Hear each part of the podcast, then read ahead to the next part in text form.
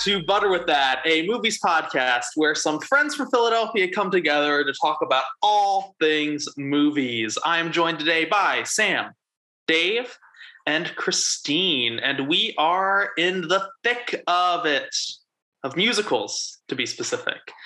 Uh, we have talked about Magic Month previously, and now, which I think, you know, Musical Month has sort of been a nice, you know, there's some connections between magical movies and musicals. So it's been fun to sort of think about those connections. Uh, I think that's one of the fun parts of doing our theme format. And so we will definitely probably getting into some of those maybe magical elements of the film we're talking about today. But before we get into one of my personal favorite movies of all time, uh, let's do a quick check in. How's everybody feeling? Has anybody seen anything recently? Uh, I know some of us are trying to catch up on 2021 films, so maybe some updates there. Well, I saw a 2022 film. Um, so not quite applying to that category, but I did go to the uh, ventured out to the theaters instead of seeing uh, Jockey, uh, which is a movie that I I think actually has gotten some pretty glowing reviews, and I'm really curious about. I uh, I decided against that and instead went to go see Scream Five or just Scream. Uh, as it's been uh, retermed because uh, as we learned in the movie, it is a requel so you're going to learn about that if you see the movie. Um, I uh, I did not care for it. I thought it was uh, it was not great. It felt a little bit like eh, you know, Scream has always been very a very meta franchise and always referential of other horror movies to the point that occasionally some of them are named. Uh, this felt like wading through a sea of re- movie title references, which became pretty exhausting. Uh, it made me go back and uh, reevaluate Scream 4, which I actually kind of like a lot more now, strangely enough. So, um, so yeah, I, I would shuffle it in at, at number four in the franchise, uh, just above Scream Three. But uh, I, I do have a deeper appreciation for four now, which I didn't expect would happen. I kind of like Scream Four. I think that I think it has uh, some stuff going for it. I haven't seen I've seen the first two the most, but I, have only seen four once. So I'm kind of sad that you're disappointed in the new one. Uh, I'll check it out whenever it hits streaming uh, just because I love the franchise. But mm, going it's with worth um, watch. It, it, does some cool things too with Ghostface that haven't been done in the franchise before, which is pretty fun. But uh, yeah, on the whole, mm, it is what it is. But check it out. Cool. Anybody else? Well, I'd never seen Scream until I think this past year or maybe a year and a half. And I watched it and I had no idea what was going I was so surprised it was like the best movie I'd ever seen in my life. and I couldn't believe that like I I didn't know what to expect at the end because it's such a embedded part of like m- movie lore. Uh, but I yeah, I mean I knew what happens to Drew at the beginning, but aside from that, I was I was on the edge of my seat. Uh, I have no 2021 movies to report, but I do have a 1947 movie to report. Um, I watched review. the I watched the original Nightmare Alley in preparation for uh, seeing Guillermo del Toro's new Nightmare Alley remake, uh, and it was it was good. It is pretty uh, terrifying not quite visually terrifying. I, I was kind of expected. I, expected there'd be more sort of visual terror, but there's some cool things with shadow and lighting. It's more sort of psychological terror and interesting intersections of uh, mentalism and uh, uh, psychoanalysis and like some really really cool directions the movie goes that I wasn't really expecting. And so I'm really excited to see the new one because I've yeah I've read that he he takes makes some choice Del Toro makes some different types of choices and I feel like I can predict what he might do that the original didn't but yeah the original was definitely uh, a cool one to check out. I saw that the new one just got added to HBO Max. So even though that movie came out in December, now it's on HBO. So I will most definitely check out the new one. Um, to keep the scream theme alive, I read a I read a book, and I know this is a movie podcast, but um, I read a book called "There's Someone Inside of Your Home," and this had come recommended to me through TikTok and through some other things, and it's supposed to be like really scary. And I know that they actually like made a film version of it. It's on Netflix, and um, I was like, yes, I'm so like looking forward to something that's actually going to scare me as I'm reading it. And as I was reading it, I wasn't like really scared. Like, it certainly was creepy, but it reminded me of Scream in so many ways. It's set in this high school and so in, in Nebraska, and um, these teens just end up being murdered and like you're reading a little bit of it and the kid they're like there there's possibly this person's the killer it could be the boyfriend it could be this and i was so excited for them to like to do a scream and i was like yeah! They didn't um and uh the book was not good so uh i am gonna watch the movie to see if they like made different choices to make it a little bit better but i was really bummed because like you know when you when you're into a book and you read it and you read it so fast like i'm a pretty f- quick reader um when i like something so i read it almost in a day and uh i started to peter out towards the end because i was like they're not it's not that they didn't like do the scream take because like you know they didn't have to they just had to make it good and they didn't. I love that review of a book they just had to make it good but they didn't. Is like a great summation of it yeah it's i feel like it's interesting to like a book to try to scare you is like an interesting thing to try to do i was this is a, just a total tangent from movies i guess but i was an intern at a theater in college and they were doing the woman in black which was turned into a movie with Daniel Radcliffe. And the play, which is like one of the longest running plays in England on the West End, was like terrifying because I was like reading it in this like fluorescent office, like this play script. Um, so that was uh, just reminded me, Sam, your story about being scared while reading or attempting to be scared. I'm trying to think like the last book that scared me, but that, that's really, I'm going to think about that one. House of Leaves by Mark uh, Z. Danielewski has some pretty scary moments. I'm gonna write that down, write it down. Um, the last one I read was um, oh my god, I'll be gone in the dark, and that's because obviously it's about the Golden State Killer. So that was real life. That's terrifying. I bet in an alternate universe there's a podcast with the four of us called Bindings with That. We're binding with that. I was gonna say you don't want butter near your books. All right. Well, thanks for those updates, gang. Um, let's dive into my pick for m- not magic musical month, and that is Willy Wonka and the Chocolate Factory. Uh, the 1971 classic, directed by Mel Stuart, with a screenplay by I can never pronounce his name. Roland, Roland, Roald Dahl, Roald Dahl. Roald Dahl. Is that how you pronounce it? Roald Dahl, who wrote the the book Charlie and the Chocolate Factory. Um, we'll you know toward the end kind of talk about how he felt about this iconic film. Um, when we were sort of thinking about different themes at the start of 2021. Um, Willy Wonka and the Chocolate Factory was a movie that I've been wanting to talk about for a while. So, oh, this could be like a fun pick for musical month.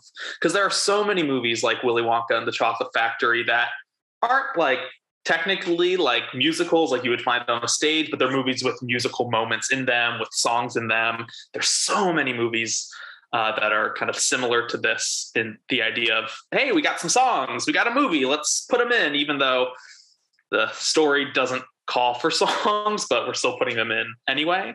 And so i think this is one of my favorite movies of all time. This was on i've probably seen this 20 or 30 times throughout my life. Uh, and in one week this is uh, last year we uh, my wife and i watched it twice uh, in one week when it was on netflix. So this is definitely a movie i'm very familiar with. Uh, I'm really excited to dive deep into it. Uh, the music was by Leslie uh, Bricusse and Anthony Newley, and it stars uh, one of the greatest actors of the 20th century, Gene Wilder, um, Jack Albertson as Graf Jack, Peter Ostrum, um, and Roy Kinnear. Uh, it had a budget of three million and a box office of only four million. So, not really a success in the theatrical release, but I'm sure this movie turned a profit through uh, home video and syndication. So this movie, while not a box office success, has definitely left its mark uh, in pop culture and even in the 21st century through uh, some memes. And I feel like this is a film I see talked about on the internet quite a bit. Like every few months, it pops up where someone's like has a hot take about a scene on Twitter. Or, so this is definitely, I think, a film that has lived in the public consciousness uh, since 1971, which uh, it's pretty impressive. Has anybody was this anybody's first time watching Willy Wonka and the Chocolate Factory, not the sequel with Johnny Depp, which we won't talk about in this episode. we have to because I know, I'm sorry because I made the mistake. I was like, yeah, I've seen Willy Wonka. No, turns out I have only seen Charlie and the Chocolate Factory. So when mm. I was watching it for the podcast, I was like, uh, this is entirely new to me. So, uh, yes, I have now seen it for the first time. oh, wow. I have seen uh, both. I uh, I think the Burton version's fine, but um, this one is uh, yeah pretty beloved. So nice to go back to. Yeah, I've I like you, Connor. I've seen this um, a bajillion times, and feel like I got into yeah probably every. I think when I was much younger, I watched it a ton, and then I I watched it maybe like five years ago when it was on TV, and then watched it recently just because I mean for the podcast and am always reminded every time I watch it how much I love this movie. well, it sounds like we're going to have some interesting perspectives. Uh, this movie really resonates with me as a film that I feel like I've grown up with. That as a kid I can appreciate it on some basic levels because it is based off of a kid's book. Uh, it was a movie designed for children, but I feel like as I got older and understood the world a little more and also the process of making movies, this film just became so much more interesting um, and richer. And I feel like every time I watch it, I pick up one or two new little details. And it was fun. It's fun picking up, you know, also kind of scary picking a favorite movie for the podcast because like, oh, I hope everybody likes it. I hope we have a good discussion. Um, but it was fun, sort of bringing a more critical eye to it, which I've never really done before, and noticing all sorts of little details in production design, editing, the way you know, scenes are set up, characterization, etc. Uh, so, for those who are unfamiliar with Willy Wonka and the Chocolate Factory, here's just a brief synopsis off the top of my head. Uh, Charlie Bucket is a poor little kid. Uh, he lives with um, in a multi generational home where all of his grandparents share a bed together. Uh, he has a newspaper route. His mom works really hard doing uh, like laundry, and just you know they're the Bucket family's trying to get by uh, until Charlie's life has changed forever when Willy Wonka, this mysterious uh, chocolatier, Candyman is starting to a different Candyman than film series. Say Willy Wonka three times in the mirror. and so Willy Wonka has a contest, a golden ticket contest, which probably most folks are familiar with kind of that phrase, where five people, random people around the world, will get a tour of his factory and a lifetime supply of chocolate.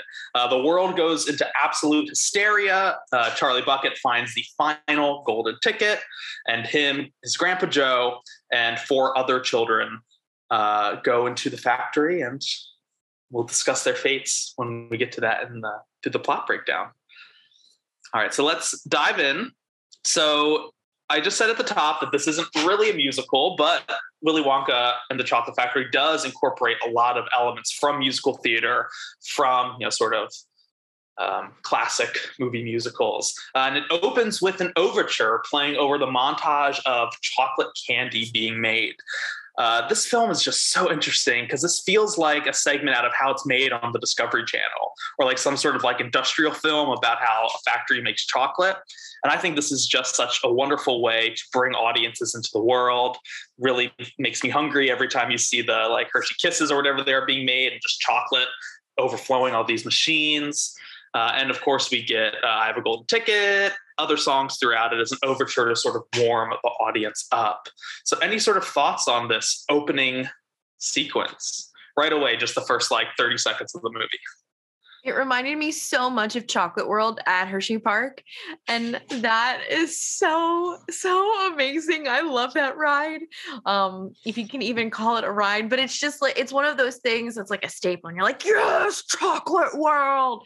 Um, you know, you see the the cows, the singing cows as you go by. So even though this was like my first time watching it, and I was like kind of surprised by what I was seeing, um, it still made me nostalgic in a way it's kind of great too that it's sort of I mean, it, it makes it look impressive, this this machinery and like the technical uh, know-how and crap that goes into making these chocolate bars and like almost like Hershey kisses and things. Yeah. But it also is it's like a little bit it, it, keeps at bay like what we can expect because it's like oh Charlie in the chocolate factory or Willy Wonka in the chocolate factory we're gonna we're gonna see him make chocolate and then he has this whole world made of candy eventually so it's a nice fake out mm-hmm. while still setting the tone.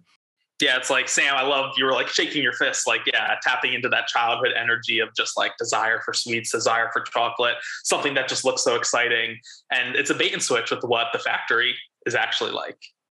So we got our opening overture there. We're all set up. We're ready to go. And then we jump to a candy store and we get the first song of the film, The Candy Man Can. Uh, the store owner, who's played by Aubrey Woods, uh, proclaims how wonderful Wonka is and how he brightens up the whole world and he gives scores of free candy to all the children in the store. So this is our first song. So we got the overture, and then right away we're jumping into the Candyman can. Um, watching it this time, I'm like, wow, he's just giving away just in today's currency, probably hundreds of dollars worth of candy to all of these kids just from how excited he is about how happy candy makes kids.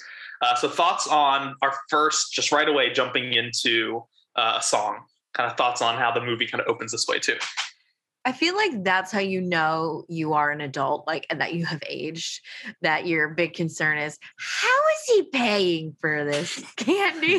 Because that's all I could think about. Who's footing this bill? Yeah, love as a first establishing song that it establishes how magical chocolate and candy are as a presence in this world. That it's it's sort of like you know it's inherently uplifting that it's being made and that this mysterious man is making it. Really cool way to uh to set the scene for us. Yeah, I mean, I I, I feel like we'll get more into this if in other numbers and other scenes, but I think something that this movie does unbelievably well is mix this tone of playfulness and kids movie energy with songs like you know the candyman can. He brings magical treats to all the children and there's this abundance to it and it's amazing. Blending that tone with an extremely horrifying sinister uh edginess to it. And i feel like with the factory open or like the process shots at the beginning and then the scene in the candy store it like creates this setting of abundance and candy is wonderful and it's going to be amazing and as the movie progresses and as you get into the interior of the factory you're like this is absolutely horrifying. I have no idea what Willy Wonka is thinking right now. And so it like and we'll get more into that later, but I think within the the framework of the candy shop song, it's still in the sort of light um fantastical and playful kid energy and then slowly we'll start devolving into something scary. I'm so happy you're bringing this idea up now, Christine, because I think this movie does an excellent job of juggling very different tones. And that just makes it such a fascinating kids' movie to watch as an adult because it is, I think, incredibly optimistic and hopeful and so incredibly sinister and just depressing of a film at the same time, which I think, and we can talk about this as we go throughout the episode, you know, throughout the plot. Uh, but that feels a lot like adulthood to me. Times where I'm incredibly feeling good, optimistic, and then other times where I just feel crushed by the weight of the world. And so I think this movie is offers sort of an interesting lens to sort of view how kids can maybe process that or work through that. Speaking of hopeless and crushing, we cut to Charlie, um, where he is staring through the window, looking inside the candy shop, but he is so poor that he cannot even receive free candy that's happening in the store. And I think that what a great juxtaposition of Charlie longingly looking into the candy store um, longing for what all the other kids have and wanting a better life. In a lot of ways, Charlie Bucket is kind of like a classical hero where he goes on his own little hero's journey. Certainly not as tight knit as Luke Skywalker or any other classic examples, but watching Charlie look into the candy store, looking into the factory later on uh, in a little bit, does remind me of Luke staring out onto the twin suns of Tatooine at the beginning of episode four, like longing for something bigger um, a better life than what he has right now. There is another bucket. there is another. so we meet Charlie. He's a poor paper boy. He's got to work his route. He's got to make a couple pittance. He can't go inside and get any free sweets. Um, as he's going home, he passes Willy Wonka's chocolate factory.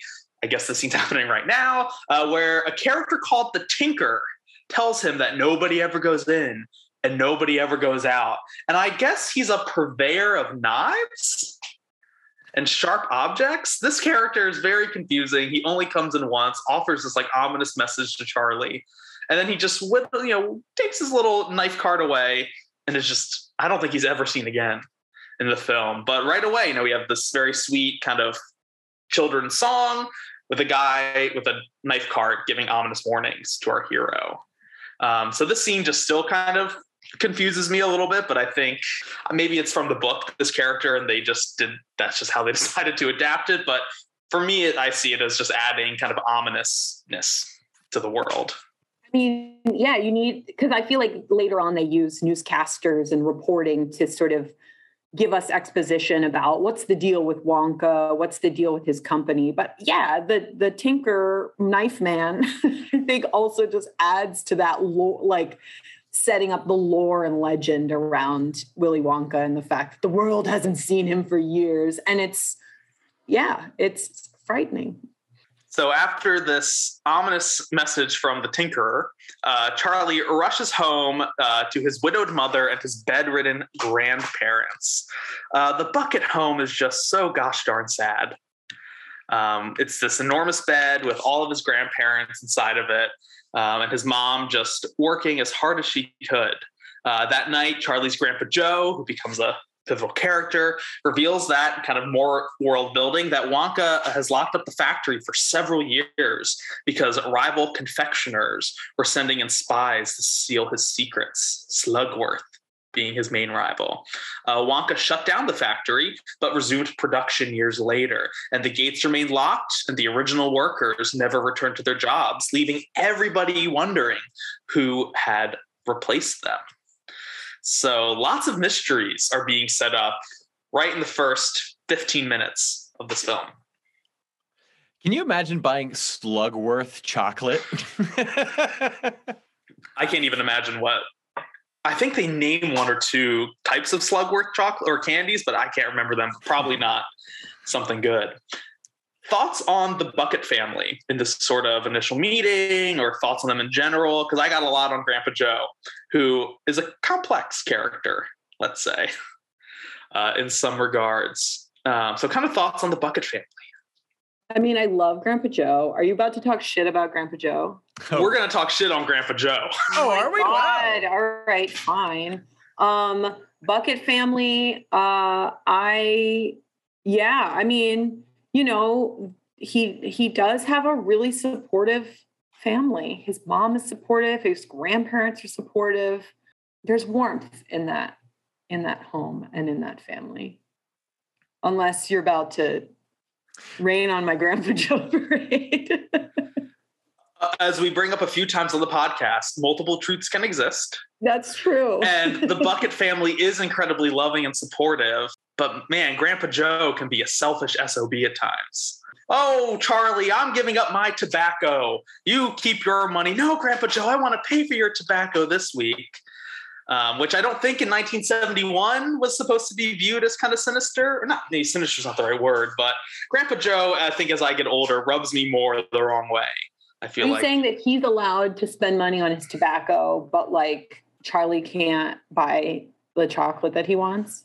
I think yeah. There's. Are you saying there's imbalanced spending in the Bucket family? well, they are they are drinking at one point what they describe as cabbage water. So yeah, maybe tobacco could, could, could, could get cut, especially if you're laying in bed all day with three other people. Fine, fine. If you want to get down to the budget, the Bucket family budget, Sure, I'll give you that one. All right. Somebody should. It's a mess. It's a very Dickensian family. I also though really appreciate some of like the semiotics and like the image system separating Charlie from those things. Connor, like you mentioned, the mm-hmm. um, you know, his distance from the candy fact uh, the candy store, later his distance from the factory, which is everyone's distance from it as well, but it's particularly poignant with him as far as uh, imagery. So yeah, it really revs home that this family's not doing great. But yeah, as Christine has uh, suggested, they're very uh, supportive except for apparently that bastard Grandpa Joe. But I mean, they all, I mean, the, like, this is the complexity of life, right? You can have mm-hmm. family mm-hmm. who are so supportive and loving and still horrifically manipulative and also like definitely allowing child labor to to go on and be like we should really stop that. He should like really not work that hard. What are you doing to help it? And I'm not trying to be ableist in any way. I just like eventually Uncle Joe was just able to stand up. Could you imagine what you could do if you tried? Um, and also my roommate was like, "Wait a minute, what time frame is this?" So there's like cars outside, but they're living in like a hut. Where the hell is this happening? And I think, you know, Connor, I mentioned that to you before and you were like, "Well, you know, that kind of goes along to, you know, the the the mystery of Wonka and and everything else." So like, yeah, but also, damn, they really be poor.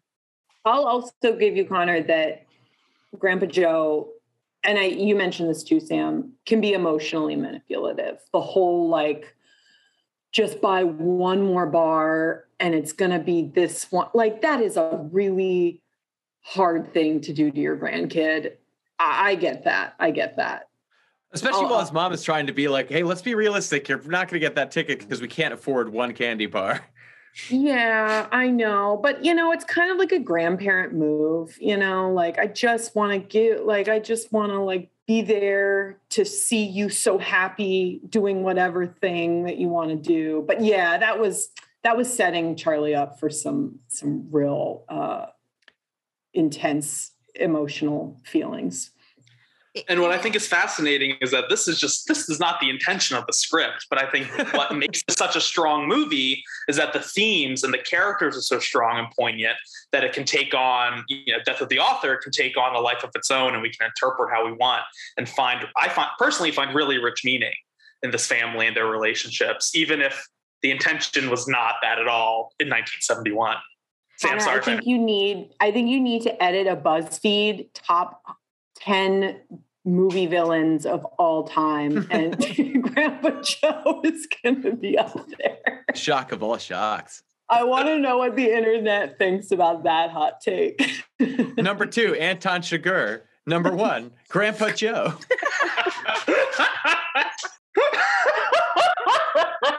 Uh, you know what though? You would have gen z being like yeah fuck this guy um, he's the one who tells Charlie to go drink whatever this fucking shit is. So, yeah.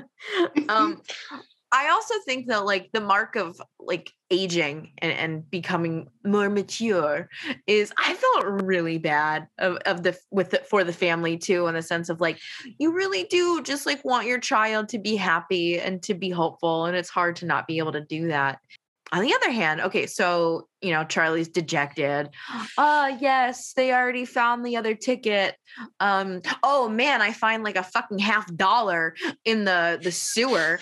How much is this kid making on his uh newspaper routes where he's like, yeah, I can find a fucking half dollar, go to the the candy store, get like a shit ton of candy, but like yet he can't afford like they have to save weeks of tobacco money. I was gonna say you forget about that tobacco budget. Yeah. I don't. I don't want to rag on Grandpa Joe too much. There's moments throughout that I think uh, we'll, I'll be celebrating him, but also taking him to task. So I say let's we'll give Grandpa Joe let him rest in the bed a little more. So after this opening scene where we meet the Bucket family, we then cut to Charlie in a class being taught by an obnoxious British teacher. Uh, and it's here that we learn about the golden ticket scheme. This movie is so confusing with time and place, I think in a great way. There's American kids in this classroom. The movie looks like it was shot in like in Germany because it was shot in Germany. Like all the signs are in German, but there's like Americans and British and all sorts of nationalities. So it's just a really, I just think that adds to just like the the unsettledness that this movie creates and sort of this vibe of we don't really know kind of what's happening here. But I thought this British teacher was pretty funny, and it's kind of a ham-fisted way to explain. But I don't know if this is just the Gene Wilder effect of being in this movie, but it feels a little like Mel Brooksy with like he just drags a kid in and he explains something and then the kid just goes away like this very critical plot moment i think in other films that could be something i uh, drag it for but in this it just feels like in the spirit of the movie like, all right we just got to get the plot we just drag this kid in and get him out and then we got to cut to the rest of the film uh, so Wonka has announced globally that he has hidden five golden tickets in chocolate Wonka bars. Finders of the tickets will receive a factory tour and a lifetime supply of chocolate. Um, this is when the movie has many montages, several montages. Um, the first of the four golden tickets is found by a German boy named, probably one of the best names in cinema history, Augustus Gloop. um, the second, i I'll just go through who wins. Uh, the second ticket uh, goes to the spoiled English girl, Veruca Salt, with a wealthy father. Uh, from the United States, there's a constantly gum chewing girl named Violet Beauregarde and a television obsessed boy uh, named Mike TV. Uh, and as each winner is announced on television, a sinister looking man appears to whisper to them. And so this is, I think, when I was a kid, the part of the movie that I kind of glazed over a little. But as an adult, these montages of the world freaking out and getting insights into these kids who are going to win and these families that win these golden tickets, I just think is so incredibly uh, entertaining. And how this Wonka scheme just takes over the whole world. And it feels a little bit like something, um, you know, this huge viral trend on the internet that everybody obsesses over that happens, you know, several times a year. So it just kind of was reminding me of those very modern vibes with just this one guy and this really. giving Wonka credit, this really clever marketing scheme to make millions and millions of dollars which we learn later is not his intention necessarily, probably, uh, but that's sort of gen- what the general public thinks. This kind of the scheme is behind the golden ticket. So yeah, like as you said, Connor, like everybody's talking about it, and one of my, my favorite scenes is when the guy is in, in the therapist's office and he's like. I keep having these dreams. And then the therapist goes, To believe in one's dreams is a manifestation of insanity. And then the guy goes, but I have these dreams that I think that I have located the golden ticket. And then the therapist was like, tell me more. Where is it? Was that a hard cut? and there's one line in, uh, I wrote this one down because I was just dying watching it the other day, is uh, part of the newscast when it's talking about who will find the last ticket. Quote, who will the man be? And how long will the spirit of man hold up under the strain? so good there are so many great lines in this movie, and uh, that for sure is one of them. Uh, so our first winner is Augustus Gloop. Boy, this kid just shovels food down, and that's he. I can't say he has much of a character beyond he just loves food. Um, there's a simplicity to Augustus. He is a, a, a gluttonous being, but he's a kid, and so he just and his parents just let him eat pretty much whatever he wants, whenever he wants. Uh, with a hilarious moment where they're interviewing him at this Bavarian sort of restaurant. Uh, and the dad's like, "Oh, Mr. Gloop, any comments?" And the dad just eats the mic head and then just cuts. like this movie, uh, Dave, we were talking about this has just. I I'm just was noticing the editing really for the first time when watching it for the podcast of where great comedic time, like physical comedic timing with the performances, and great comedic timing uh, with the editing. Not a second is is um, extended. Like every joke is punctuated pretty perfectly from what I remember. Yeah, it's drum tight editing in this movie all throughout. So the next one of Veruca Salt's, um, Daddy, I Want It Now is very um, spoiled, rich kid type.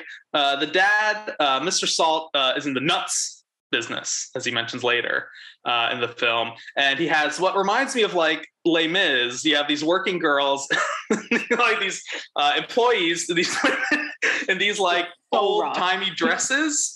and they, Mr. Salt has bought thousands and thousands of boxes of Wonka bars, and he's delayed production. I think several weeks for his business because Veruca has to get the golden ticket to go to Wonka's factory. Um, and the reward is just what an extra like pound on the paycheck. And so this movie just has so a really insignificantly small. It's like, right. girl, if you found the golden ticket, you probably should just told no one. Go on that tour yourself and not give it to the family. But again, what is money in this universe? Because they were all like, an extra pound. Oh my God. Because remember, a half dollar gets you a shit ton of candy. I, I what is this? It's also a world that we find out in, in one offhand line has 100 billion people in it. Honestly, this is like probably a like dystopic projection of like uber capitalism in like 200 years. You know, like you have everyone obsessed with chocolate and there's like exploitive labor everywhere and and I also back to whether Willy Wonka actually wanted to make billions and millions from this, as you said, Connor marketing scheme. I think he does. I think he may want to appear as a, just an artist creating chocolate and food, but I think deep down he's just like a money making big boss at the, at his core. I've got a Wonka theory that we'll get into later as far as the intentions mm. behind the uh yeah, but we'll we'll get to golden elevator, more like golden parachute. Am I right? Glass elevator. Damn it! I fucked up my own joke. God fucking damn it! I fucked up my joke. Don't take it out, Dave. We'll just we'll just keep rolling. Keep the cameras rolling. so next we meet uh, Violet Beauregarde. Uh, man, her dad is just hilarious. He's this used car salesman who takes this opportunity in the media to just sell his own sell his own business. So Wonka, if you ever if you ever find yourself in Montana, come stop by whatever his motor business is. Here's my card. We don't get too much on Violet right away, but she has frenemies pretty clearly. Um, she enjoys being in the limelight, uh, and she loves chewing gum. That is her definitive personality. She just loves chewing gum. Uh, and then last, we have Mike TV from Arizona. Uh, he just wants to watch TV. Man, if Zoomers in like 30, 40 years ever make a remake of Willy Wonka and the Chocolate Factory, it's just going to be like this kid just this everyone's going to have he's going to have an iPhone. Like that's just where my mind was going of like what a 21st century Mike TV would be like. Uh, and he loves guns. And his name is Mike. T- his name is Mike TV. I feel like Veruca Salt has such a bite to it, and Augustus Gloop. Oh, what a characteristic name. Who's this last kid? Uh, Mike TV. his destiny was a simple one and he and he was born to live it. So those are cast of characters but we'll learn more about them later. Um, i did mention that we see a sinister looking man whispering to them. Um, this is incredibly creepy. I know 1971 this is like not the vibe but this dude just like grabbing kids and whispering in their ears as the television camera zooms in. Uh, it just has like a creepy vibe to it. It's so scary and i i have a slugworth theory that because he's always there, you know, you're like, oh, he's magic. So he suddenly appears. I think that they planted the t- ticket. Or is that not even like, is that just like a common theory? There's like a long game thing with him in the movie. No, I know who he ultimately uh. is, but it isn't a big reveal that he intentionally planted the tickets across the world. Well, and I think that's another really fun part about this movie is that there can just be endless theories about it because the writers are like, "Oh, Slugworth's here," and that's probably how it is in the book. And maybe I've never read the book, don't know anything about it, but it just it gives a vibe of like this dude just knows everything. Like he just yeah, knows where I everything's going to happen. We ultimately get the big Slugworth reveal, but it never explains how he's like suddenly no. at the scene always, and he haunts my dreams. I was always so, I mean, I'm like probably every kid was terrified of, of the slug man. I totally forgotten about him. And I was just like, who is this guy wandering off like Raiders of the Lost Ark? What is this guy doing here? And then I remembered at the end. Yeah. so we got Slugworth, we got our contestants, um, and throughout these montages, we just see how the world is devolving into chaos, the lengths that people will go to to find a golden ticket. Personal favorite vignette of mine um, is we're somewhere, maybe America, and there's a someone's husband gets taken hostage, and then the wife is so distraught. the police have tapped the phone. You know, they're like, "All right, like it's gonna be okay. We're gonna get him back," and it's played so straight for like 90% at 95% of it. Like, oh, what does he want? So, you know, oh, I'll do anything, anything to get my Henry back. And then it's like, oh, he's here. Okay. What do you want? Okay. It's like, what does he want? What does he want? It's drawn out, drawn out. It's like your last box of Wonka bars. Perfect amount of pausing before she says, is that something to the effect of, well, Mrs. Whatever, give me a minute. How long, how long does he have? And then how long does he, how long can he wait? And then cuts. She does not want to give up her box of Wonka bars. So that's a personal little favorite vignette of mine. There's also this auction going on to sell off one of the last like remaining boxes, and it's just like this skyrocketing. People are just like bidding, bidding, bidding, and then the last shot is just uh, the auctioneer kind of like turning just off camera to look at someone that we don't see and just says, "Your Majesty." I feel like this is the mark of someone with a very good sense of humor. Just adding in these scenes that mean nothing. They amount to nothing, but they are just so fucking funny that like I can't imagine the film without them.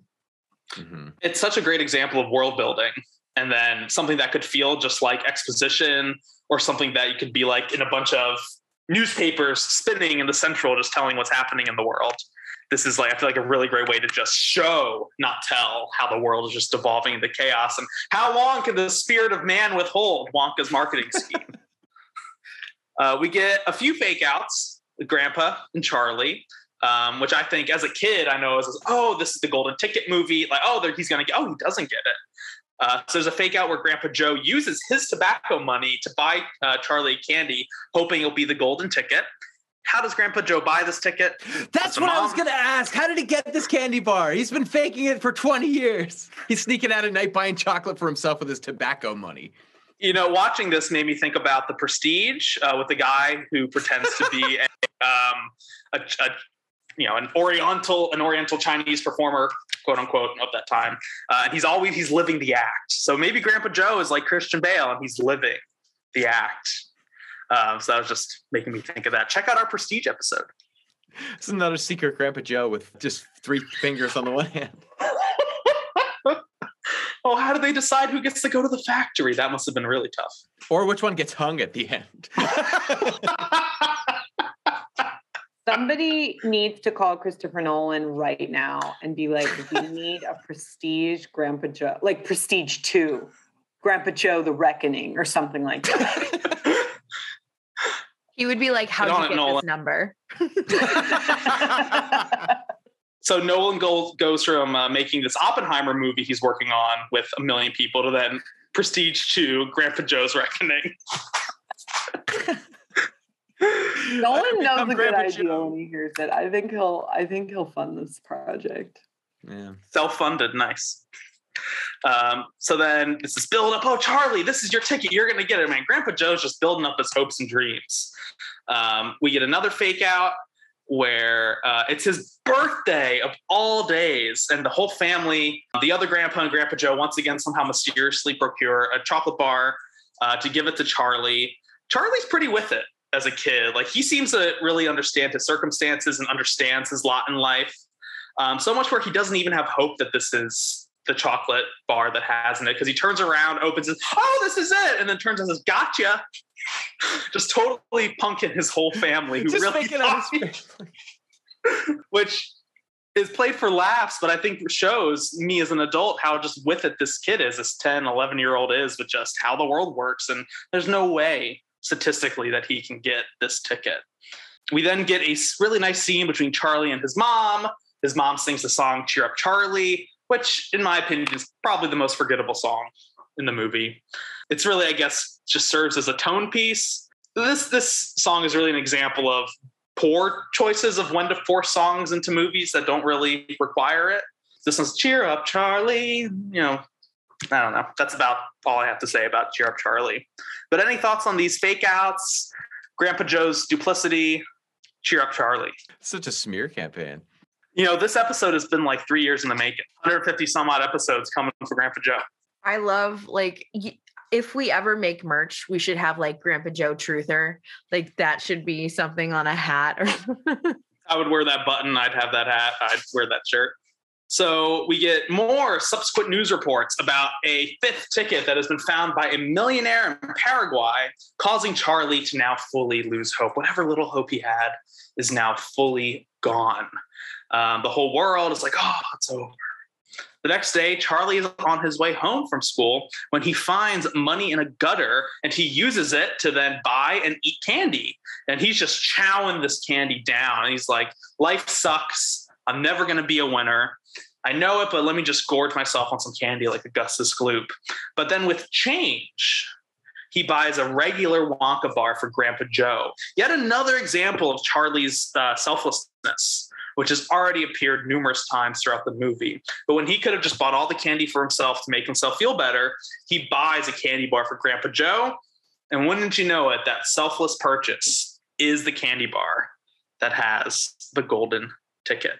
So when he's walking home, he overhears that the millionaire has uh, foregoed, you know, uh, has forged, sorry. This millionaire has forged the fifth ticket. Charlie has hope again. He then opens his Wonka bar and discovering the final ticket.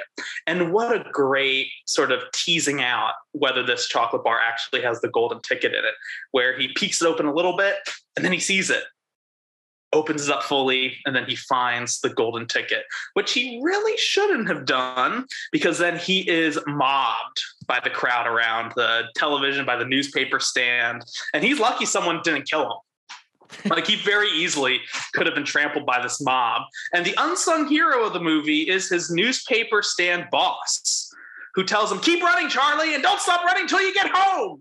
You know, that movie could have ended 20 minutes in because that ticket was going to get stolen and then game over. He yeah, he should have definitely hit it under his sweater. Yeah, I feel like the the news the news guy's line of just like run Charlie, run and don't stop running till you get home is an iconic line because otherwise this would have been a murder. Right, mur- right, exactly. Yeah, yeah. This would then be a true crime documentary 40 years later. I know there's a part of me that's like I want to see that movie. this is the this is the script that keeps on giving the movie that just can give us endless possibilities of teasing out this world and different scenarios. So as he's rushing back he encounter and we get the uh, the golden ticket theme as he's running back it's all hopeful and then he's introduced to a sinister looking man slugworth. He introduces himself as slugworth and he offers a reward for a sample of wonka's latest creation the everlasting gobstopper. So this mysterious man has stepped out from behind the camera, has found Charlie right after he found the ticket, minutes after, and introduces this, I think, really necessary element in the movie of is are these kids going to steal what Wonka has? I think that really adds, I don't know if teeth is the right word, but there's a little, little something extra going on in here, choices that characters have to make. I assume this is in the book, but if it's not, it's a really great, I think, addition by the script. So he's running home, golden ticket in hand, and Charlie chooses Grandpa Joe as his chaperone, who excitedly jumps out of bed for the first time in 20 years, allegedly. And this is when Grandpa Joe starts singing, I've got a golden ticket. Um, definitely one of the signature uh, songs of the movie. Now, I got a little theory about this song that this song was when it was written. I'm gonna get I. I, I could not find a whole lot about the writing process of the music. So correct me if someone else has found this and I'm wrong. This feels like a song that was written for Charlie. But some point during the script writing process or the filming, they gave it to Grandpa Joe. And there are some references later, and like there's some talking in the middle about like we're going to the factory. But it really feels like they gave they need to give Grandpa Joe a song. Maybe Peter Ostrum couldn't sing. I don't know, Christina. You, are, Peter Ostrum couldn't sing. You it. hear him duetting a little with Grandpa Joe, and he just can't do it. And I, I think your theory is probably correct because I distinctly remember this time watching, being like, "Oh wow, this is really Grandpa Joe's number." And Charlie is like every time he's trying to harmonize with his grandpa, it just can't work. So I, I think you're onto something, Connor. I think, you know, this song just makes Grandpa Joe look even worse. That's not I your goal to take it. Grandpa makes Joe. Grandpa Joe have a really cute little dancing number. He's got some fancy footwork. It's I, I thoroughly enjoyed this number. I just also want to say, like, Charlie comes in and is like, No, Grandpa Joe, you're the one who's going to come with me, Grandpa Joe, who hasn't left a bed in 20 years. Meanwhile, his poor mother's over there, like, All I do is laundry every day for tobacco money. But if You know you that- go, then who's gonna get my tobacco while I'm in bed? I know that poor bitch, man. She really cannot catch a break. She slaves for her, for that family. I do, uh, Christine. I will say that this is an incredibly charming number and an incredibly incredibly charming scene. Setting aside the sinister elements of Grandpa Joe's duplicity, um, I think this is an invention of this show right now. I'm not so sure that that's actually in there at all. All people are going to take from this episode is Grandpa Joe's duplicity. there's, you know, this has been simmering for a while. No, I, I you know, I'm being a little flippant, uh, but just a little. Um, I think this is a really Instagram, there should be no uh, poster or anything. It's just come listen to Butter with That's episode about Willy Wonka and the Chocolate Factory and Grandpa Joe's duplicity. Done. the truth is out there, listeners. Watch it for yourselves, and we'll see. Uh, so back to I've got a golden ticket, the actual scene itself, and not my fan fiction. There's a really great one shot where Grandpa Joe, um, the actor's name, uh, Jack Albertson, does this I think really great physical performance of like someone who hasn't stood up in 20 years and like he's rocking around. He has his cane, and this is all done in one shot as he makes his way around the room and falling back and falling forward. I think it's a really a charming number. Definitely gives Grandpa Joe, gives him something to do. I think the performance is great, ignoring the potential the- thematic questions I have. It's a really impressive physical performance from the actor because at the at the time of this being filmed, he was nearly blind, and they actually needed to use a red light to direct his attention to where people were mm-hmm. talking while filming. So, for him to cut it up like that, you know, not not to underestimate anyone of any disability, but like it's very impressive. For sure, and yet to, to bring that physical of a performance just as a really a standout to the performance. Well, you know what? Knowing this, knowing that, and then also how Charlie couldn't sing, it's it's a wonder that they weren't recast either of them. I feel like today they Because- would be. I think it's because this movie was just shot just quick. Like we got to get it done. We got to get in. Got to get out. And it was filmed in in like southern Germany also. I mean, Tony Albertson, and I just looked this up on Wiki, is an Oscar, Tony, and Emmy winning performer. So I think Damn. this movie was honored to have him on the bill because he was like a clearly a talented uh, stage performer and film performer. So I don't know about Charlie Bucket or the guy who plays what's his name? Peter o- Ostrum. Peter Peter Ostrum. Although I love his performance, he's I think he's tender. I think he really sort of channels that energy, that that uh, tender energy that a Charlie Bucket needs. He's almost too per like Charlie's a little too perfect, but I think that the kid that plays him really brings that that energy well. It feels very sincere, and I think that's what prevents it from him. For me, from him feeling too perfect, is that he's just so sincere and earnest in helping his Yeah. family. It works. All right, we've been going on for quite a bit now, and we haven't even gotten to the chocolate factory yet. Yeah. That's how much there is to talk about in this movie. So, fortunately, they got the ticket when they did because they have to go to the factory the next day. uh, so, the winners of the contest are all gathered at the factory to meet Gene Wilder's Wonka. He walks out slowly with a cane. Uh, when he nears the gate, his cane gets stuck and it looks like he's about to fall. And when he looks like he's just about to hit the ground, he does a tuck and roll, jumps up to the applause of the crowd. Uh, now, this scene, uh, which is another incredibly iconic moment, was actually Wilder's idea. And this, you know, it had to be included or he'd walk from the project. When the director responded, What do you want to do that for? Wilder, after Wilder told him the idea, he answered, From that time on, no one will know if I'm lying or telling the truth. And he was adamant that this had to be in the movie or he'd walk from the project. And that's just Gene Wilder just got this role. ignoring if it's true to how the book Wonka is, like that is irrelevant, in my opinion, to this discussion. He nails this version of Wonka. And I think that is at the heart of this movie of when are people lying, you know, when are their lies and when is their truth? When is their hope and when is their despair? I think it sort of all ties into this one moment right here. So a really great example of theme meeting action meeting character meeting actor, a real synthesis moment, uh, which is always wonderful to see. It's so nice to know what hills people are willing to die on and how random they can be. So Wonka then meets all the children. We get just little moments with them, and you can tell that, you know, in Gene Wilder's very Gene Wilder way, he's very sarcastic with the children, with the parents. He leads them inside, and they have to sign a contract before the tour the movie was already feeling kind of weird. This is when the movie really descends into weirdness. The contract is basically the size of a wall, and the font gets so small you can't even read it. The parents say, no, don't sign it, but all the children basically convince the other four children convince their parents to sign when Grandpa Joe just lets Charlie potentially sign his life away. Just saying, I got no, we got nothing else to lose. Should I do it, Grandpa Joe? We got nothing else to lose. Sign away, Charlie. Just saying.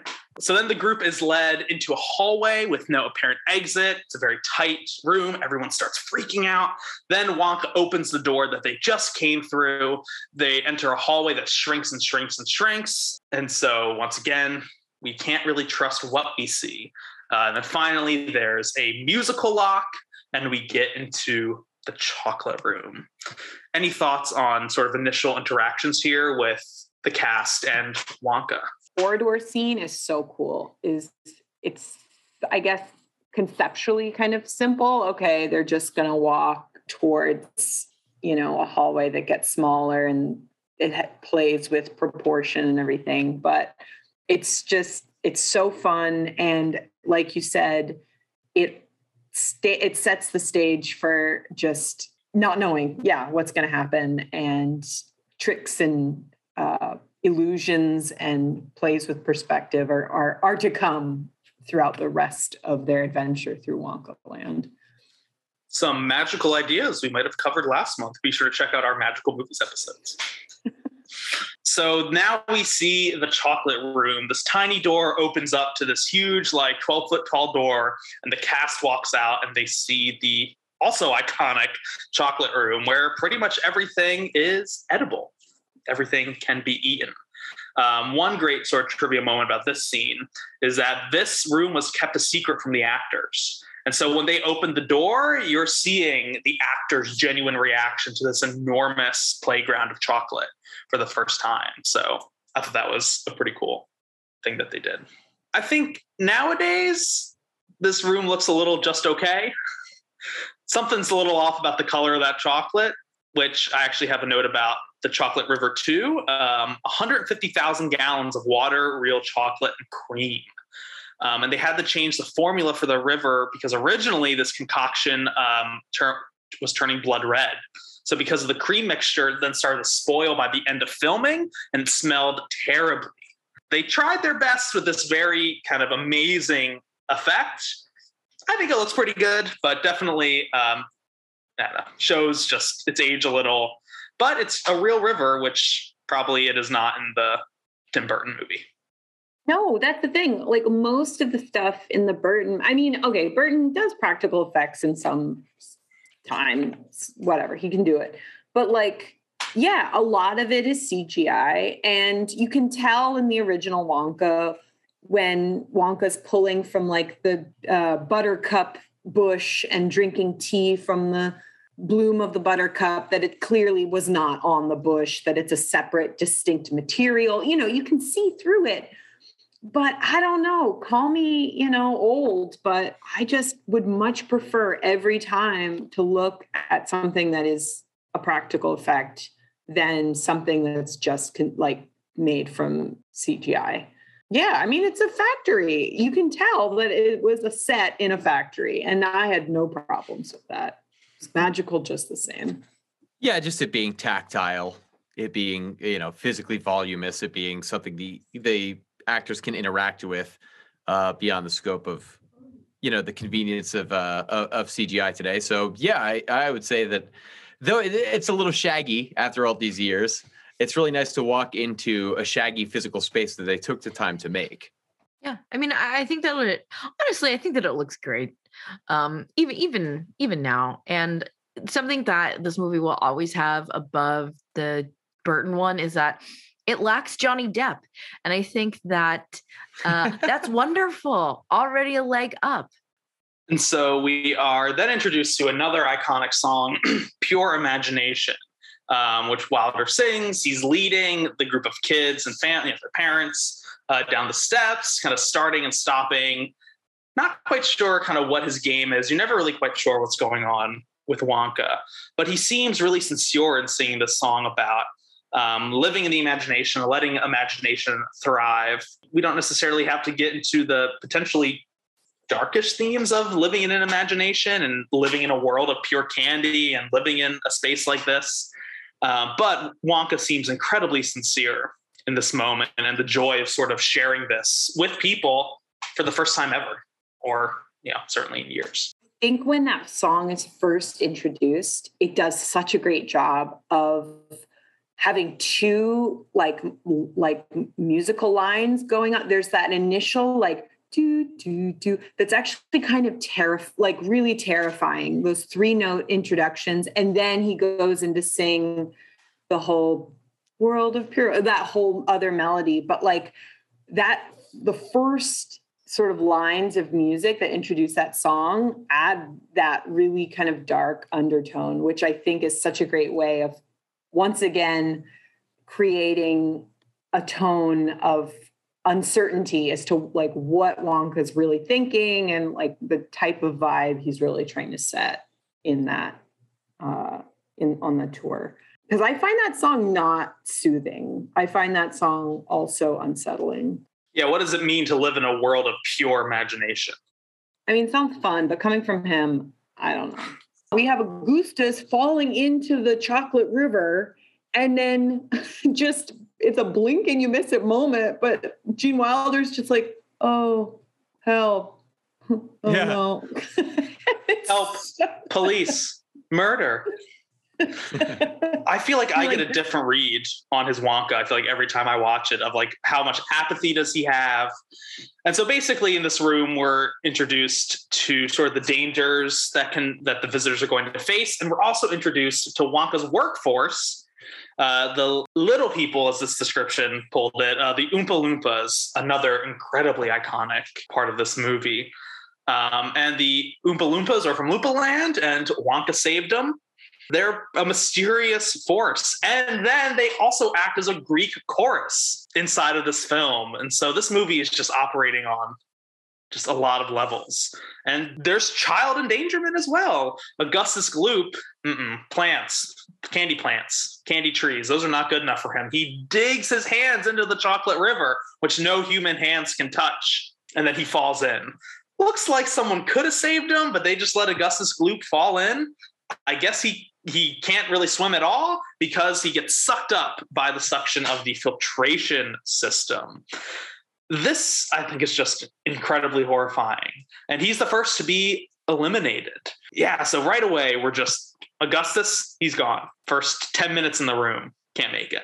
I think uh, the, ch- the children are eliminated in the order they're introduced in as well, correct? That is correct. Thing, yeah. And there's a little bit of play too with their it's not really seven deadly sins. There's a little bit of that, but sort of what their main failing, character failing is, is what does them in in the end. It's kind of something going on there too. Or it's uh, like we, just that they're kids. you know? Or it's just that they're kids. and this, uh, they, yeah, this factory would not pass an OSHA inspection. Which also, by the way, really quickly, as as concerns the uh, the Oompa Loompas, his workforce, which he says he rescued from this this place. I forget what kind of what is it again? Loompa Land. Oh, Loompa Land. Well, there. well, there you go. I, I, think maybe like the last fiscal quarter before this movie takes place, the IRS was like, "Do I understand you rescued these Oompa Loompas? Do they have work visas to be here?" And then Wonka was like, "Uh, you know what?" a kid's gonna own my factory. In a couple months, I'm just gonna send out a bunch of tickets. Some kid's gonna own my factory. I'm gonna wash my hands of this legally. It's gonna be off my hands. Excellent point, Dave. that is that is truly what's going on. You have like viol intense violations of labor rights and exploitation and then just writing it off on a poor kid that's about to inherit the company yes yes Wonka and that explains yeah not- why why on this tour it's an unsafe factory and he's just like well not going to be my problem in the next few hours and the true test is any kid that can like be okay with this and be excited by this environment and survive is truly the new business partner or inheritor of my company. Ooh. It's it, the master of class warfare. That's true. With all that said, I don't think that's the intention of the film, but that's once again what I think is so wonderful about this movie is that it really just like an ogre, like onions, there's just layers to it that I think you can almost on your face, almost endlessly peel back. So we're then also introduced to the first Oompa Loompa song, who sings about the failings of the children, as I mentioned, sort of a Greek chorus kind of way, and introduced to a new stylistic element into this movie, with text popping up on screen, on the screen, cutaways, follow along singing. So what's supposed to have the vibe of like a sing-along song for kids is about these child characters potentially dying. Just like very just interesting vibe going on here with these Oompa Loompas. And it's with the superimposed text that would look looks pretty in place in like an Adam West Batman episode, which is great. Uh, we're then treated to probably my favorite scene in the whole film, uh, the riverboat ride. I still don't quite know how to wrap my head around the scene or what its exact kind of function is, uh, but it's essentially uh, to leave the chocolate the chocolate room. They board a boat go down the, the chocolate river in a technicolor nightmare with disturbing imagery vaguely threatening songs threats of vomit from uh, the one of the characters and it's sort of a real descent into hell kind of vibe of in a in an Ari Aster movie this would have a totally um, feels like it fits into something of hereditary or Midsommar kind of vibe or it almost feels like they're just taking a ride through a tunnel that happens to be projecting like the end of 2001 Space Odyssey and Gene Wilder's just flipping out. And supposedly some of the uh, child actors uh, during the shooting of this were so frightened by uh, Wilder's performance that they started getting really uneased. It's uneasing. It is very disturbing. And for a kids movie, it's like, what is this doing in here? I don't know if I have a definitive answer or like in my mind of why this scene's there. Maybe it's just tone setting um, or giving us some insights into Wonka's true personality, or maybe he's trying to unsettle the kids. But the imagery is incredibly effective and evocative. Yeah, it's funny because like the the the Oompa Loompa songs are sort of like the sort of moral, you know, it's very like moral, uh, you know, this is what happens when you don't do this or when you do this or, you know, when you're greedy and don't listen to your parents or whatever. But I think Sammy said something to the effect earlier it was like kids also will like be kids and like it, when confronted with odd situations and unfamiliar environments kids are gonna like do shit and this tunnel scene seems like just totally upending all of the children's like sense of like reality in like a completely unfair way like yeah just like throwing them off and and creating these terrifying scenarios for them. I mean, the kids are little shits too, definitely. But it's also kind of right unfair, like how much of a hell they're being taken through. And then ushered into another candy filled, exciting room. And it's like Wonka is just loves fucking with them. And I Connor, you're like, I don't know if the movie is intentionally doing this. I think the movie is definitely just as Wonka's fucking with the children. I think mm-hmm. that was trying to set that that une- like tone of unease constantly. For sure, definitely. But let's eject ourselves out of this um, descent into hell into the next room. It's similar vibe to the chocolate room, but it's much quirkier, I guess. Let's say um, where there's it's his like experiment. It's like his lab, his like experimental lab, where there's all these. It feels like very Dr. Seuss like all these different who's its and what's its and machines and to make you know this you know this gum that is all the different flavors you know breakfast like oh well you throw eggs in and throw bacon and pork it's like he throws a shoe into one of the vats to give uh, the candy a little extra kick so it's sort of like the rules of reality are not present inside of wonka's factory um, so the chocolate room very awe-inspiring and optimistic This room, similar energy, but just things are really off, and the rules of the world don't really apply here. Uh, Violet is the next child who's eliminated, who turns into a blueberry after eating gum that she's not supposed to. That really felt like a trap laid by Wonka.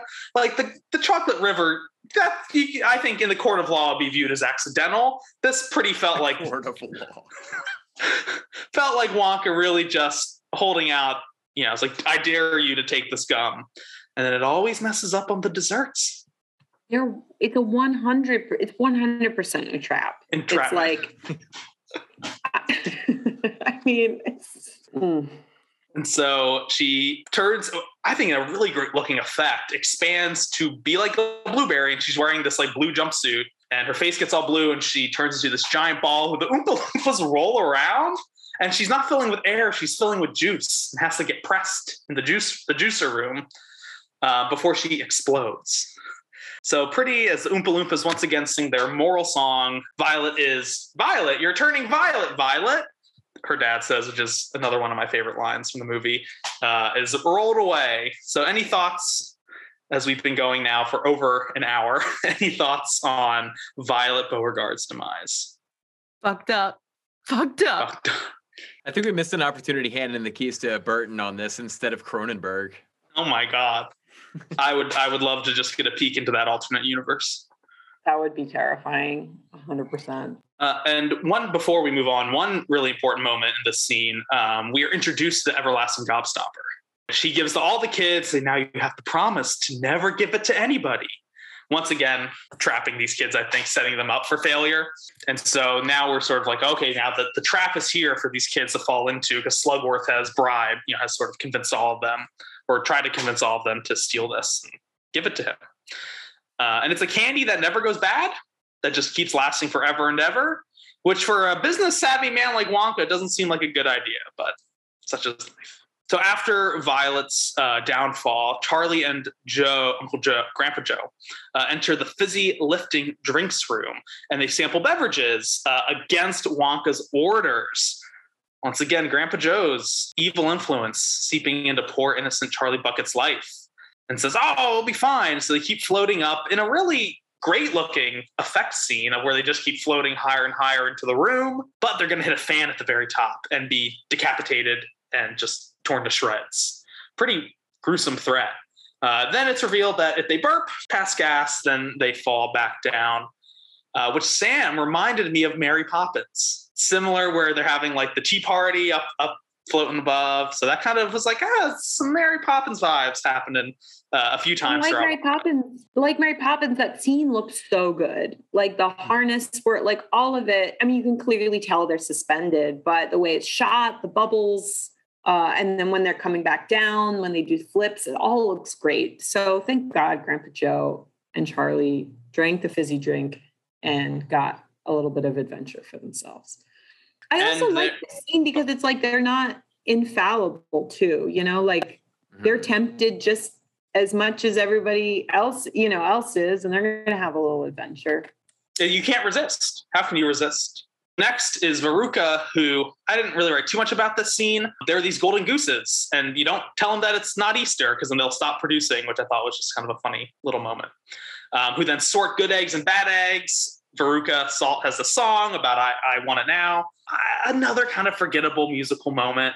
I think her performance is so good. I think the the actor that plays Veruca Salt is wonderful. I think she's one of the best of the children. I mean, you know, she's playing a fun character who's just horrible and greedy and selfish. But I thought her number, I thought her whole performance throughout is so good and so fun.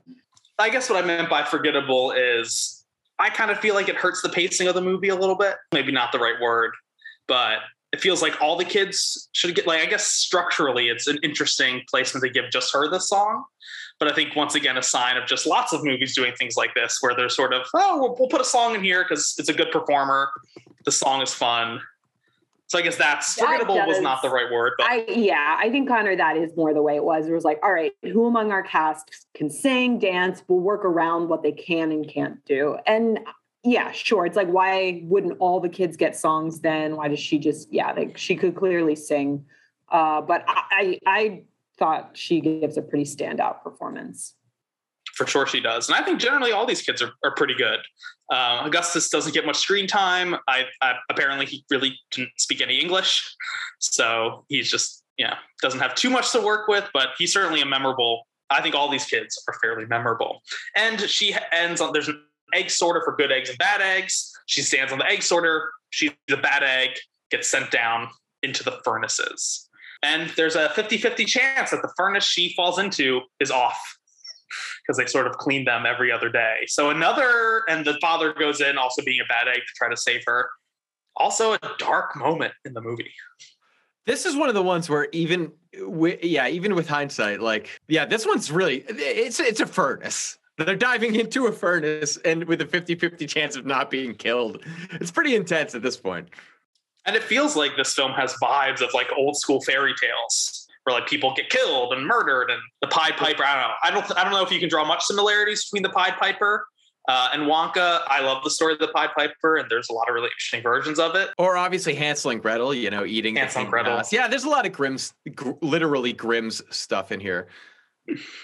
So next we head to a really stark room uh, where we meet Mike Teevee's end. This is such an interesting stylistic change of where everything is sort of technicolor and bright. We then get into the stark white room where everyone has to wear white, and we are introduced to Wonka Vision, which feels like a very like I love it, a very like mid 20th century kind of concept, fantasy or like sci-fi ish concept to put.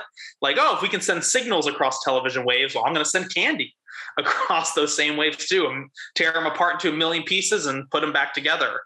Um, which then you know a huge bar then becomes a bar that's inside of a TV, which you can then pull out and eat. Mike Teevee destined to be his fall. wants to be on TV, and he is successfully the first person to be transmitted via television waves, but is shrunk to be the size of, I guess, like your thumb, essentially. This also felt very prestige when we were watching. I feel like I watched these kind of near to one another, and I was like, this would make a great prestige Wonka mashup with my TV trying to do the transporting man. I didn't even think of that. Wow, that yeah, you're so right. Wow, that's that's so funny. It's a little funny to me how much this this sequence stands out by contrast to the rest of the film because the rest of it is this sort of like fantastical interpretation of not only a land of like whimsy but a land of technology. So for it to include television as like a really prominent futuristic feature and our interaction with it as very futuristic in this way, I think hasn't perhaps held is more an affect of its era than it has held up as far as it being you know uh, consistent with the feel of the rest of the movie but it's not a bad sequence at any rate it's interesting but yeah it feels uh, strangely out of place i think with time i i don't know i thought the concept is pretty prescient i mean clearly it was pre- predicting television as a space where you could literally pull out physical objects but i think it was projecting to a future that's like TV being full of advertising. I mean, it was in, you know, in the 1970s for sure. But I think it also just reinforces this idea of TV as a space for product and, you know, turning product over for a consumer market. And I think that that seems pretty spot on or any media as like a space to sell a product in a consumer market. And That's a good point. Yeah. Mike Teevee just found himself as the product then, which he seems to be pretty jazzed about. That's what I love about the scene. It's like all the other kids are like, oh my God, what's going to happen to me? And Mike is like, I'm really down with this. He does. I do love the energy that he gives in the scene. All right, so we are concluding our tour. At the end of the tour, Charlie and Grandpa Joe, now the only remaining guests, ask about what will become of the other kids. Wonka assures them that they will be fine uh, before Wonka then hastily retreats to his office without awarding them the promised lifetime supply of chocolate. Uh, Grandpa Joe, he's pissed.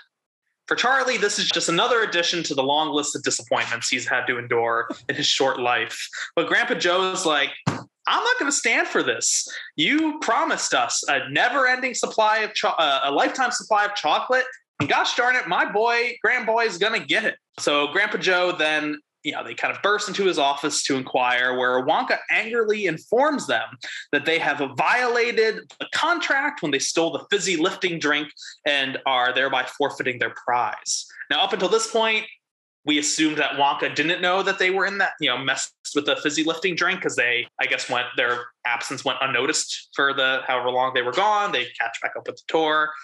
And so Gene Wilder gives one of my favorite lines in the whole film You lose. Good day, sir. um, my wife and I just say that to each other just all the time. It's just a, a favorite in our household. And there's also a moment in Brooklyn Nine-Nine where Captain Holt says it as well, which I thought was took took me by surprise, but that's a, a tangent. Thoughts on this office where everything is cut in half? Every piece of paper, the desk, statues, paintings, it's otherwise a normal looking office, except for every single object is just cut in half. It looks awesome. It's also once again scary because you're really in the Wonka inner sanctum. You're in Wonka's personal office, which mm. you can't get any more like spatially into the Wonka psyche than his office. And of course, everything is split in half. And it creates a real surreal vibe. It real it works. It looks awesome. Apparently, this was the decision by the director because well if it just takes place in an office that doesn't feel very wonka like and so he made apparently he made the decision to just have everything be cut in half just to make it wonka like which i think is just kind of hilarious. Also not really not for nothing we haven't really talked about wilder uh, in depth in, in see someone's upset about it um, in terms of his performance in this movie and he turns it i mean uh, for me wilder's like you know an all-timer he's kind of a national treasure everything i've seen him and i've enjoyed him in but this one is like out of the park it's really embodying as he intended like this duality of uh, the the earnest showman with this undercurrent of his own ulterior motives uh, whether that be be um, you know weeding out the correct child or dodging the IRS, I guess is up to us. But there definitely seems to be, yeah, this this complexity to him. While he is in effect a tour guide, so it, it's a really interesting way it's a really interesting choice to interject that persona and that like functional profession with that much depth and mystery. And I, I think he really brings it to light in an amazing way. And I think it's perhaps second only to Young Frankenstein for me, for him as far as his all-time best. He's like a physical performer, and it, the, the, delivery of his lines are always varied and so fun and unexpected. But he's also like an eye performer. Do you like know what I mean? Mm-hmm. Like you watch his eyes and he's doing something very different than what he's saying and in his face it's not necessarily like overly animated facial expressions but there's some sort of element in his eyes that it's like ooh are you a trickster or you know what's what's going on yeah that perform i'm so glad yeah i think dave you summed up his performance so well um because yeah wilder's embodiment of Wonka is is unique and one for the books. And it's a performance that I think I just glean more and more details and specificity from. He's Wilder's just operating on some wholly other level that I think just keeps paying off the more you rewatch this movie and thinking about what's going on in Wonka's mind and Wilder's mind as well in this really captivating performance that I think you guys have summed up really well which we could probably spend an hour talking about just his performance as Wonka alone. Maybe a part two. Just kidding. so Joe, we're wrapping up here. Uh, Grandpa Joe then denounces Wonka, suggests that Charlie gives Slugworth the everlasting gobstopper as retaliation. I'm not going to knock Grandpa Joe on this one. That's fair. I think that's fair. Charlie has the right to do that, I suppose. Um, it is a bit of a broken contract at this point on Wonka's part. So yeah, they're sort of free agents now yeah, you know what? You know, Grandpa Joe's just trying to survive and do best for Charlie. You know, kudos for him, I think. But Charlie, out of the goodness of his heart and ignoring the influence of Grandpa Joe, decides to return the everlasting gobstopper out of the, just the kindness of his own heart because he knows it's not right to steal. All of a sudden, like a switch flipping, Wonka joyously declares that Charlie's the winner and he knew that it was going to be him all along. Then Slugworth comes out given like the best cinematic thumbs up I think I've ever seen because the actor did not really speak much English. So he was a German actor. And so I think he just, they have gave a thumbs up at the end. Terminator 2 could probably give that a run for its money, but yes. Um, so Slugworth, not actually Slugworth. Um, he was a plant trying to trick these kids into seeing who actually has the best morals, because who has the best morals and the best spirit and the biggest access to their imagination can have the chocolate factory. Um, so this was just a morality test, and Charlie has passed. Uh, the trio, Grandpa Joe, Wonka, Charlie, then enter the Wonkavator, a multi-directional glass elevator that flies out of the factory. During their flight, Wonka tells Charlie that he created the contest to find someone worthy enough to inherit his factory. And so when he retires, he will give it to Charlie and his family. And the glass elevator takes off, joyous music plays, everyone there's a great just quick moment of charlie like holding onto the side of the elevator as it's shaking and he has this huge smile on his face. Uh, and he's the winner. He now inherits this factory and we see the elevator take off and the movie ends. Not before though. At one point as the elevator is rising wonka's kind of just like i don't know. I've never tried this like this before. And grandpa just like but it's made of glass. Are we all gonna die? So there's still even in this climactic resolution, there's still this menace of like, I don't know, maybe we're all gonna be killed. Never want to drop the menace. Do you guys know what's in the sequel? I think the sequel is something called like Charlie in the Glass Elevator or something. So they, I guess if we the book, I mean, not the movie. Say, I've never heard of anything like this. Yeah, I think there's a book, book, sequel. Okay. So I guess we'll know, date like all the answers maybe lie in the second book as to whether Wonka when Charlie starts going through the cooked books, leaves Charlie with some real, real bad paperwork. Oh, poor kid. He's only nine or something. That's a lot. Grandpa I never Joey, thought help me with this. No, I'm going back to Penn for another 20 years. I never thought my life would be anything more than bankruptcy. oh my gosh. Yes. Connor, you need to write the true story of Charlie and the chocolate. Charlie and the crippling debt. Yeah, seriously. Oh. Well, that is Willy Wonka and the Chocolate Factory.